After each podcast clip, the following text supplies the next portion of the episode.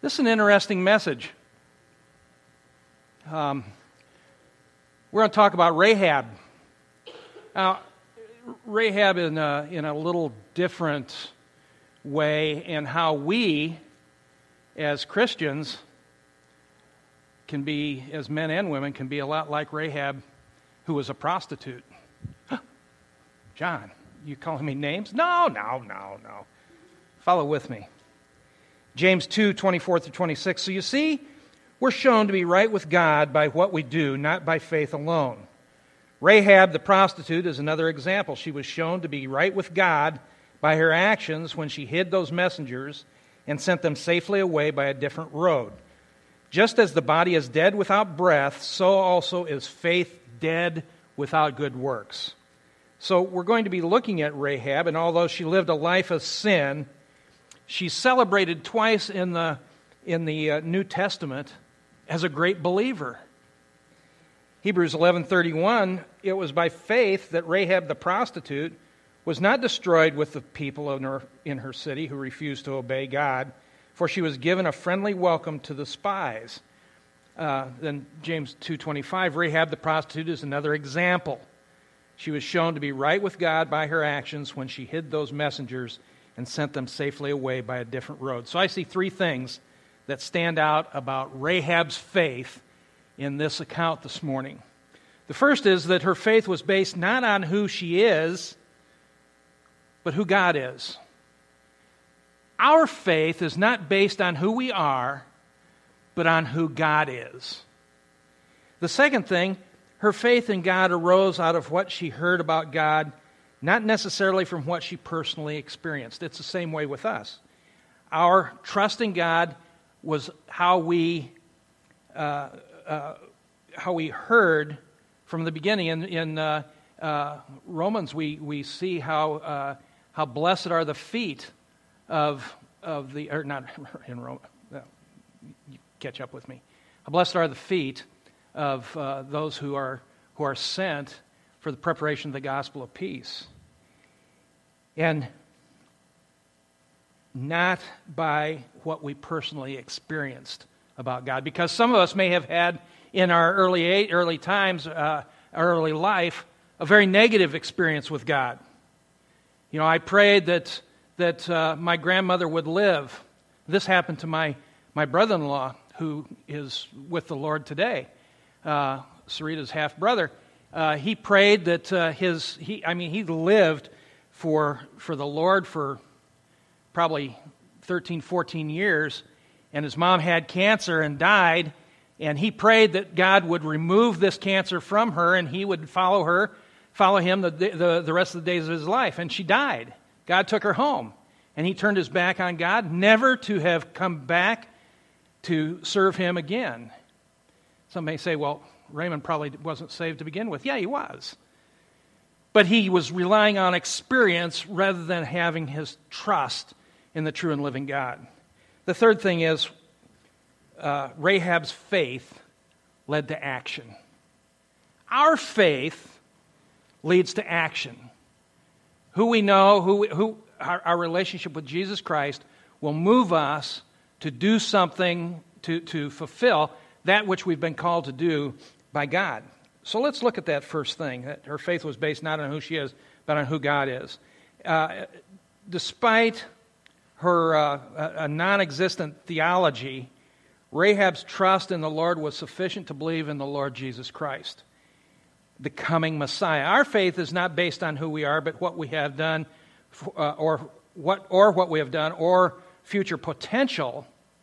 Our faith is based on who God is. So Rahab not only acknowledged that the God of Israel was the true Lord, but she obviously trusted him. See, we Christians can be really judgmental when it comes to uh, looking at new believers uh, if they don't say the exact words that we think they need to be saying when they, when they pray the, the sinner's prayer, when they ask to receive Christ as their, as their personal Savior. You know, they, they, uh, some, some purists will say, you can't ask Jesus Christ to come into your heart because that's not where the, the heart is a physical uh, organ. He doesn't come into our lives, He's, he come, he come into our heart. he, he comes into our lives. Well, you know, God understands that. But we purists get all torqued when we're not using the same, the, the, the, the right lingo. Or, or if they don't dress right. You know, the, the, the, we've had people that have come in to church that have just recently, that haven't even, they come in and they, they weren't saved. But they left born again as you or I. But they come back and they still dress grubby, as you would say, or as we as Christian would say. So if they don't dress right, they must not be saved. If they don't say the right thing, they must not be saved. Or their language is earthy. I remember we had a guy in here long time ago, and he was talking to Miss Carrie, and, and uh, he, he was saying things that Carrie had to go home and ask Craig what they meant. I mean, it was pretty vile. but, but he was born again.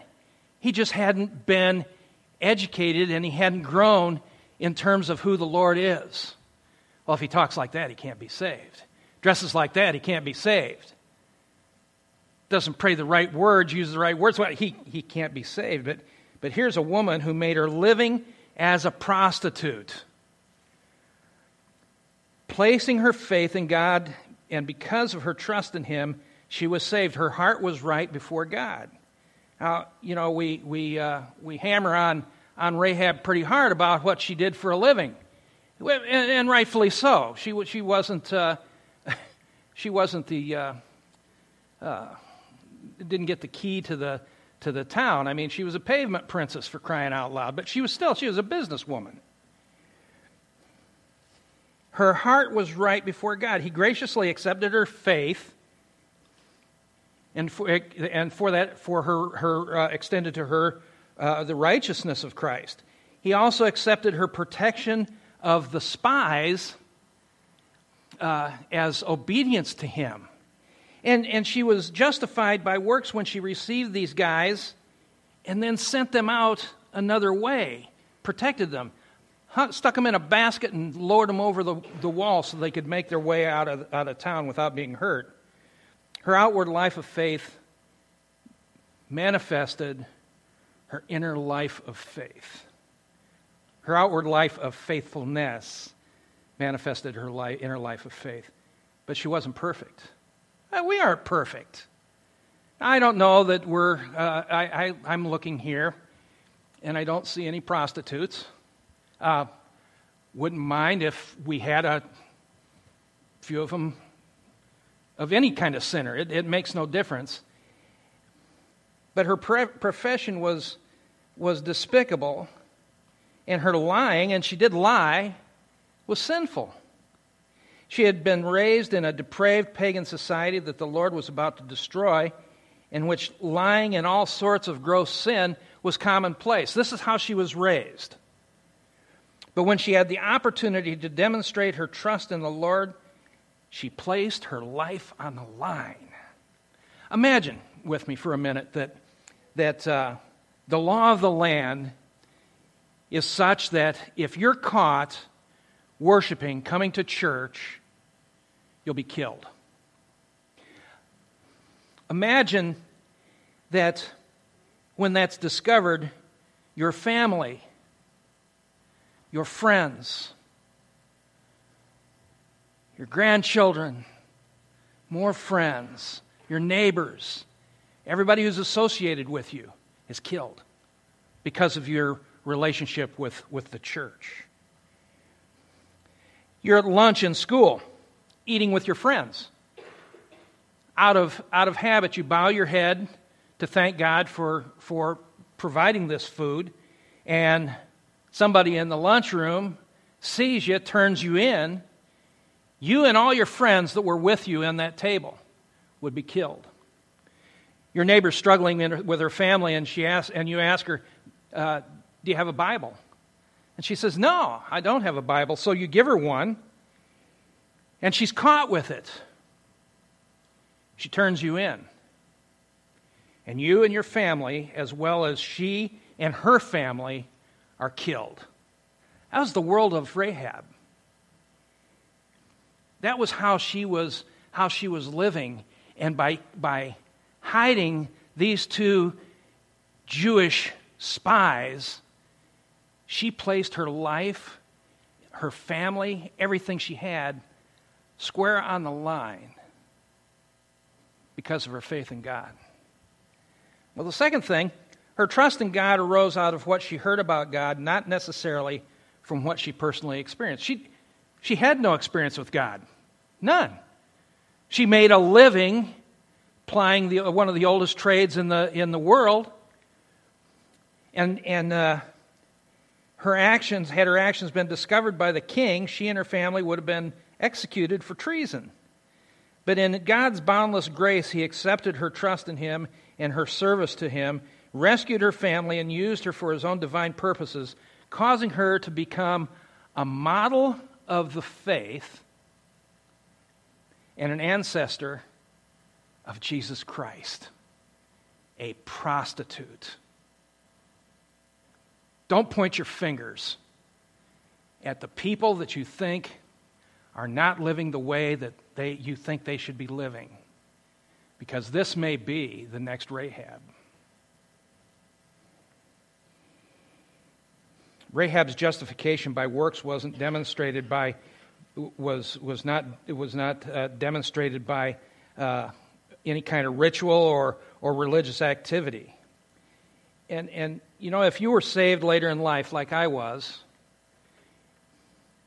how did you demonstrate your faith? Did you lay it all on the line? You knew friends would mock you, family might disown you. The old crowd wanted nothing to do with you. You'd be isolated and rejected in, in, in small ways. My best friend, who now is, is a believer, uh, Gene Burmaster, uh, when I got saved and I tried to tell him about it, he, he, he attacked me. He said, don't be, don't be throwing that religious jive on me, John. I don't want to hear it. In fact, if that's the direction that you're wanting to go, I don't want anything to do with you. And for years after that, we had no contact. Fortunately, God brought us all back together, and, and things are right, and they're, they're good friends again. But you know, you can feel isolated and rejected and small because of your faith. There are people who, who in, this, in this world, uh, who, are, who are Muslim, become converted, and their families are, uh, in fact, uh, uh Tony Weeder, who is uh, at the uh, missions conference at Bethel Baptist this week, um, was a born again Muslim. And he could not go home and proselytize or he would be killed. His family looked at him as looks at him as if he is dead. He no longer is part of their family. He, he's, we buried him because he accepted Christ and rejected Islam. Well, Rahab's faith led to action. She demonstrated her faith by putting everything that was important to her on the line for Christ, entrusting it to Him without qualification or reservation. She was 100% committed to the Lord, whatever it cost. We don't have persecution today yet. We may. Um, I'm, I'm, uh, I'm excited again for uh, my, my, my country, that uh, I'm, a, I'm a proud citizen. I, I proudly served her and and uh, whatever your your political persuasions are, that is is up to you. But but uh, yesterday I saw uh, the results of a president with guts appoint a man of God. Yeah, okay, fine. He's a Catholic. Big deal. He's a man of God, and he is going to be serving the Constitution of the United States. say, well, I sure hope that the, uh, the, the, the swamp doesn't uh, infect him. I don't think it will. I think that he's going to be a, uh, a stalwart in, in being a man of faith and a man of action. And my only prayer is that the old people, like Ruth Bader Ginsburg, get, uh, Uh, I don't know what whatever happens to her, but uh, we're going to have we're going to have some more uh, because of this president who is a constitutionalist. Yeah, but what about? I'm not worried about that. Yeah, what about? Rahab and some of these men who are now in, and women who are now in politics are people of faith and are people of action. So, are we going to be people of action with our faith? Long before Rahab was willing to take up her cross and follow him, Mark 8:34. Then calling the crowd to join his disciples, he said, "If any of you wants to be my follower, you must turn from your selfish ways, take up your cross, and follow me." And remember, the cross was a, a, uh, a picture of, of uh, uh, murder. It was, it was a horrible death, a sinner's death, a criminal's death. And you identify with the fact that, that uh, your life isn't your own. And you're heading down the road as, the, as a criminal when you follow Christ from this, from this portion of Scripture. Rahab didn't know who Jesus was. She didn't know what taking up the cross meant. This happened way before the crucifixion. And yet we have the opportunity to look back and see what that means. How are we taking up our cross and following Christ every day? Because that's going to look different to you than it is to me. You know, it may be something in the family, it may be something in work, it may be something in, in education. I would not want to be in a secular college today. I, I really wouldn't. I, I, praise God that I was able to go to uh, uh, a Christian college and a, and a great uh, uh Christian uh, uh, school of theology, university, and, and I didn't have to put up with those things that are so destructive. You know, I hear, I hear stories of, of our children, and, and I've got kids that are going to be going to college who I know are they're, they're, they're rock solid in their faith, and their faith is going to be tested. And I, and, and I can't be there to, to protect. All we can do is pray. Man, I wouldn't want to be a kid today, a young man, young woman today, facing the immorality of the university if I didn't have some Jesus on tap.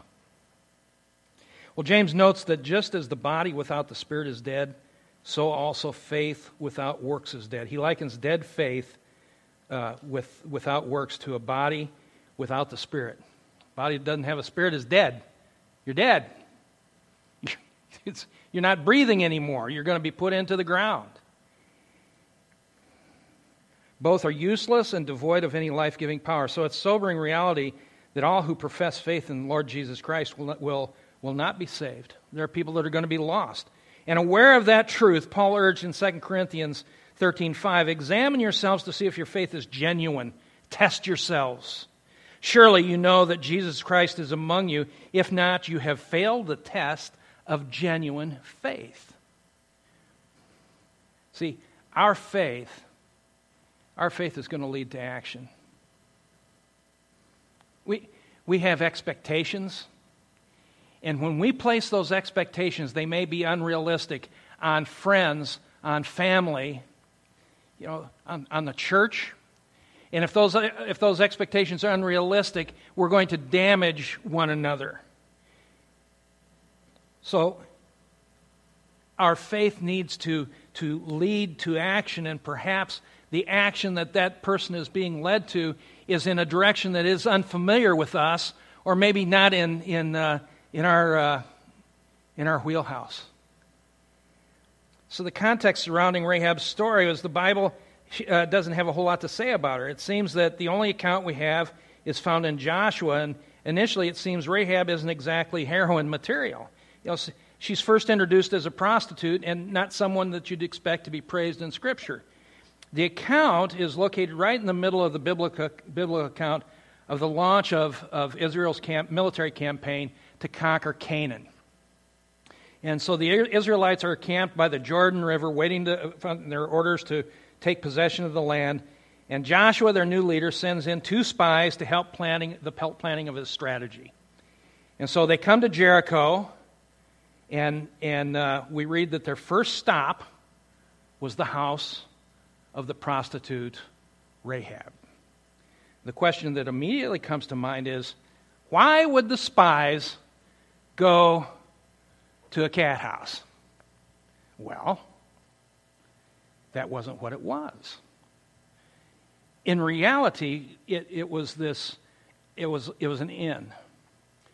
The inn was a place where they could have uh, food, they could have some, uh, some catch up on the latest gossip of the day, they could have a place to rest, and if so inclined, could go into the back room for the extracurricular stuff.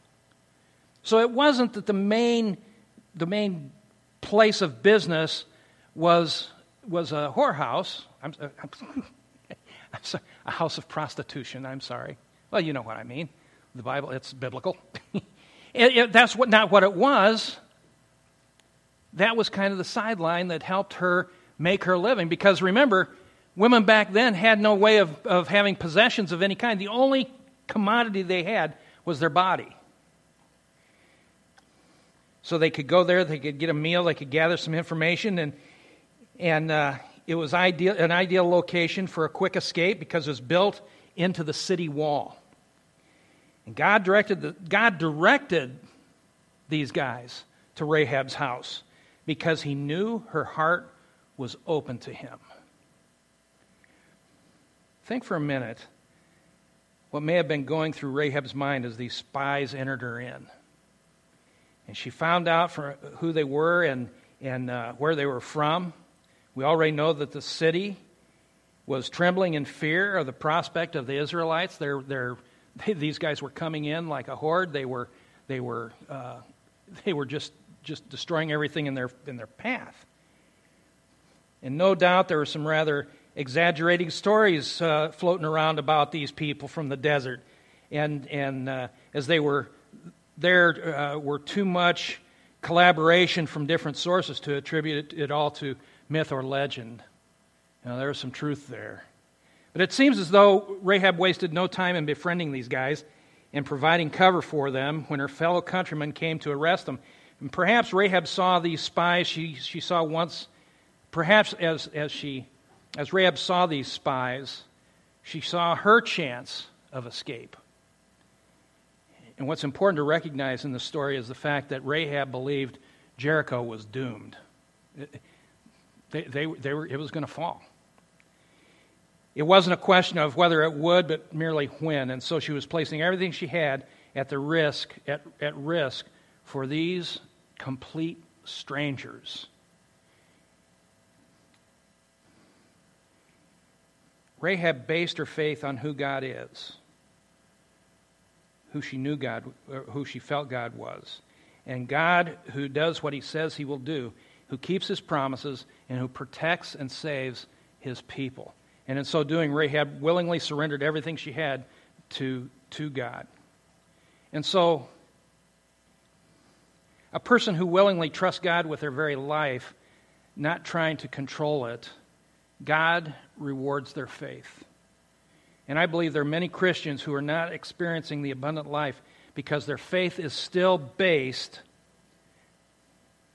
on who they are rather than who they are in Christ. And sure, they believe in Jesus as their Savior, but they still don't trust Him with their entire life. I can do it on my own. You know, I, am I'm, I'm going to come to church, I'm going to get my Jesus ticket punched. I'll throw some money in the plate. I'm going to do the things that I need to do. But, uh, you know, when I step out the church door, this is, this is time where, where I am going to flourish as a, as a person. Rahab not only believed that the Israelites were coming to conquer and destroy, and that God would fulfill what he told his people he would do, but Rahab placed her trust in God and had faith that she could place her life in his hands you know, uh, it's, it's during these times that it isn't always easy to see the light or feel the love or hear the voice of God, but that doesn't mean that He isn't there. That's why Jesus said, and it's recorded in John 20 29, Then Jesus told him, You believe because you have seen me. Blessed are those who believe without seeing me. I've never seen God. He has never come. I've never seen an angel. I've never seen any kind of a manifestation of, of a spiritual entity. But I've seen his results. And I've seen his results on my life, in the life of my family, in the life of my friends. You know, a guy was, uh, a guy was walking along a narrow edge and he, he slipped, a narrow path, and he slipped and fell off the edge. Bag, I mean, this was like a cliff.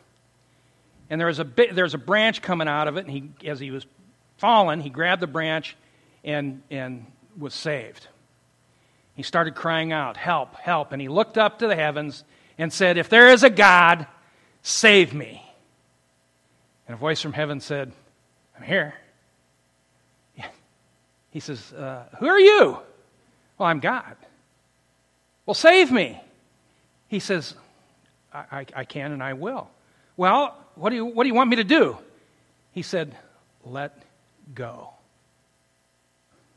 Caused the man pause. He looked up again he said, Is there anybody else up there? you know, we don't want to know and hear the, that, that truth of letting go, do we? That's tough because, because we still have to hold on, we still have to hang on. And, and trusting God is something that's not only said, but it's practiced. Let me conclude with three things that stand out about Rahab's faith in this story. The three takeaways. Her faith was based not on who she is, but on who God is. Our faith, my friends, isn't based on who we are, but on who God is. The second thing, her trust in God arose out of what she heard about God, not necessarily from what she personally experienced. We hear about God from the Word of God, and we base our faith on that, not necessarily upon any experience that we've had. And the last thing, Rahab's faith led to action. Your faith, my friends, should lead you to action. Twice this woman is praised in the New Testament, a woman who didn't even initially belong to God's people. And I believe this is the kind of trust God would have us place in him this morning. I believe that there are many people in the world today that have not placed their faith in God because they have faith in everything else. And maybe even some here today are, are You've, you've had that re- personal relationship, but you're still struggling with, with letting go. And so, my prayer is that you come to that place of having your faith on action, that you in action, that you lay it on the line, even in leading to the destruction of everything that you hold near and dear to you. That's the kind of faith Rahab had, and that's the kind of faith that God has required of us. Think about that.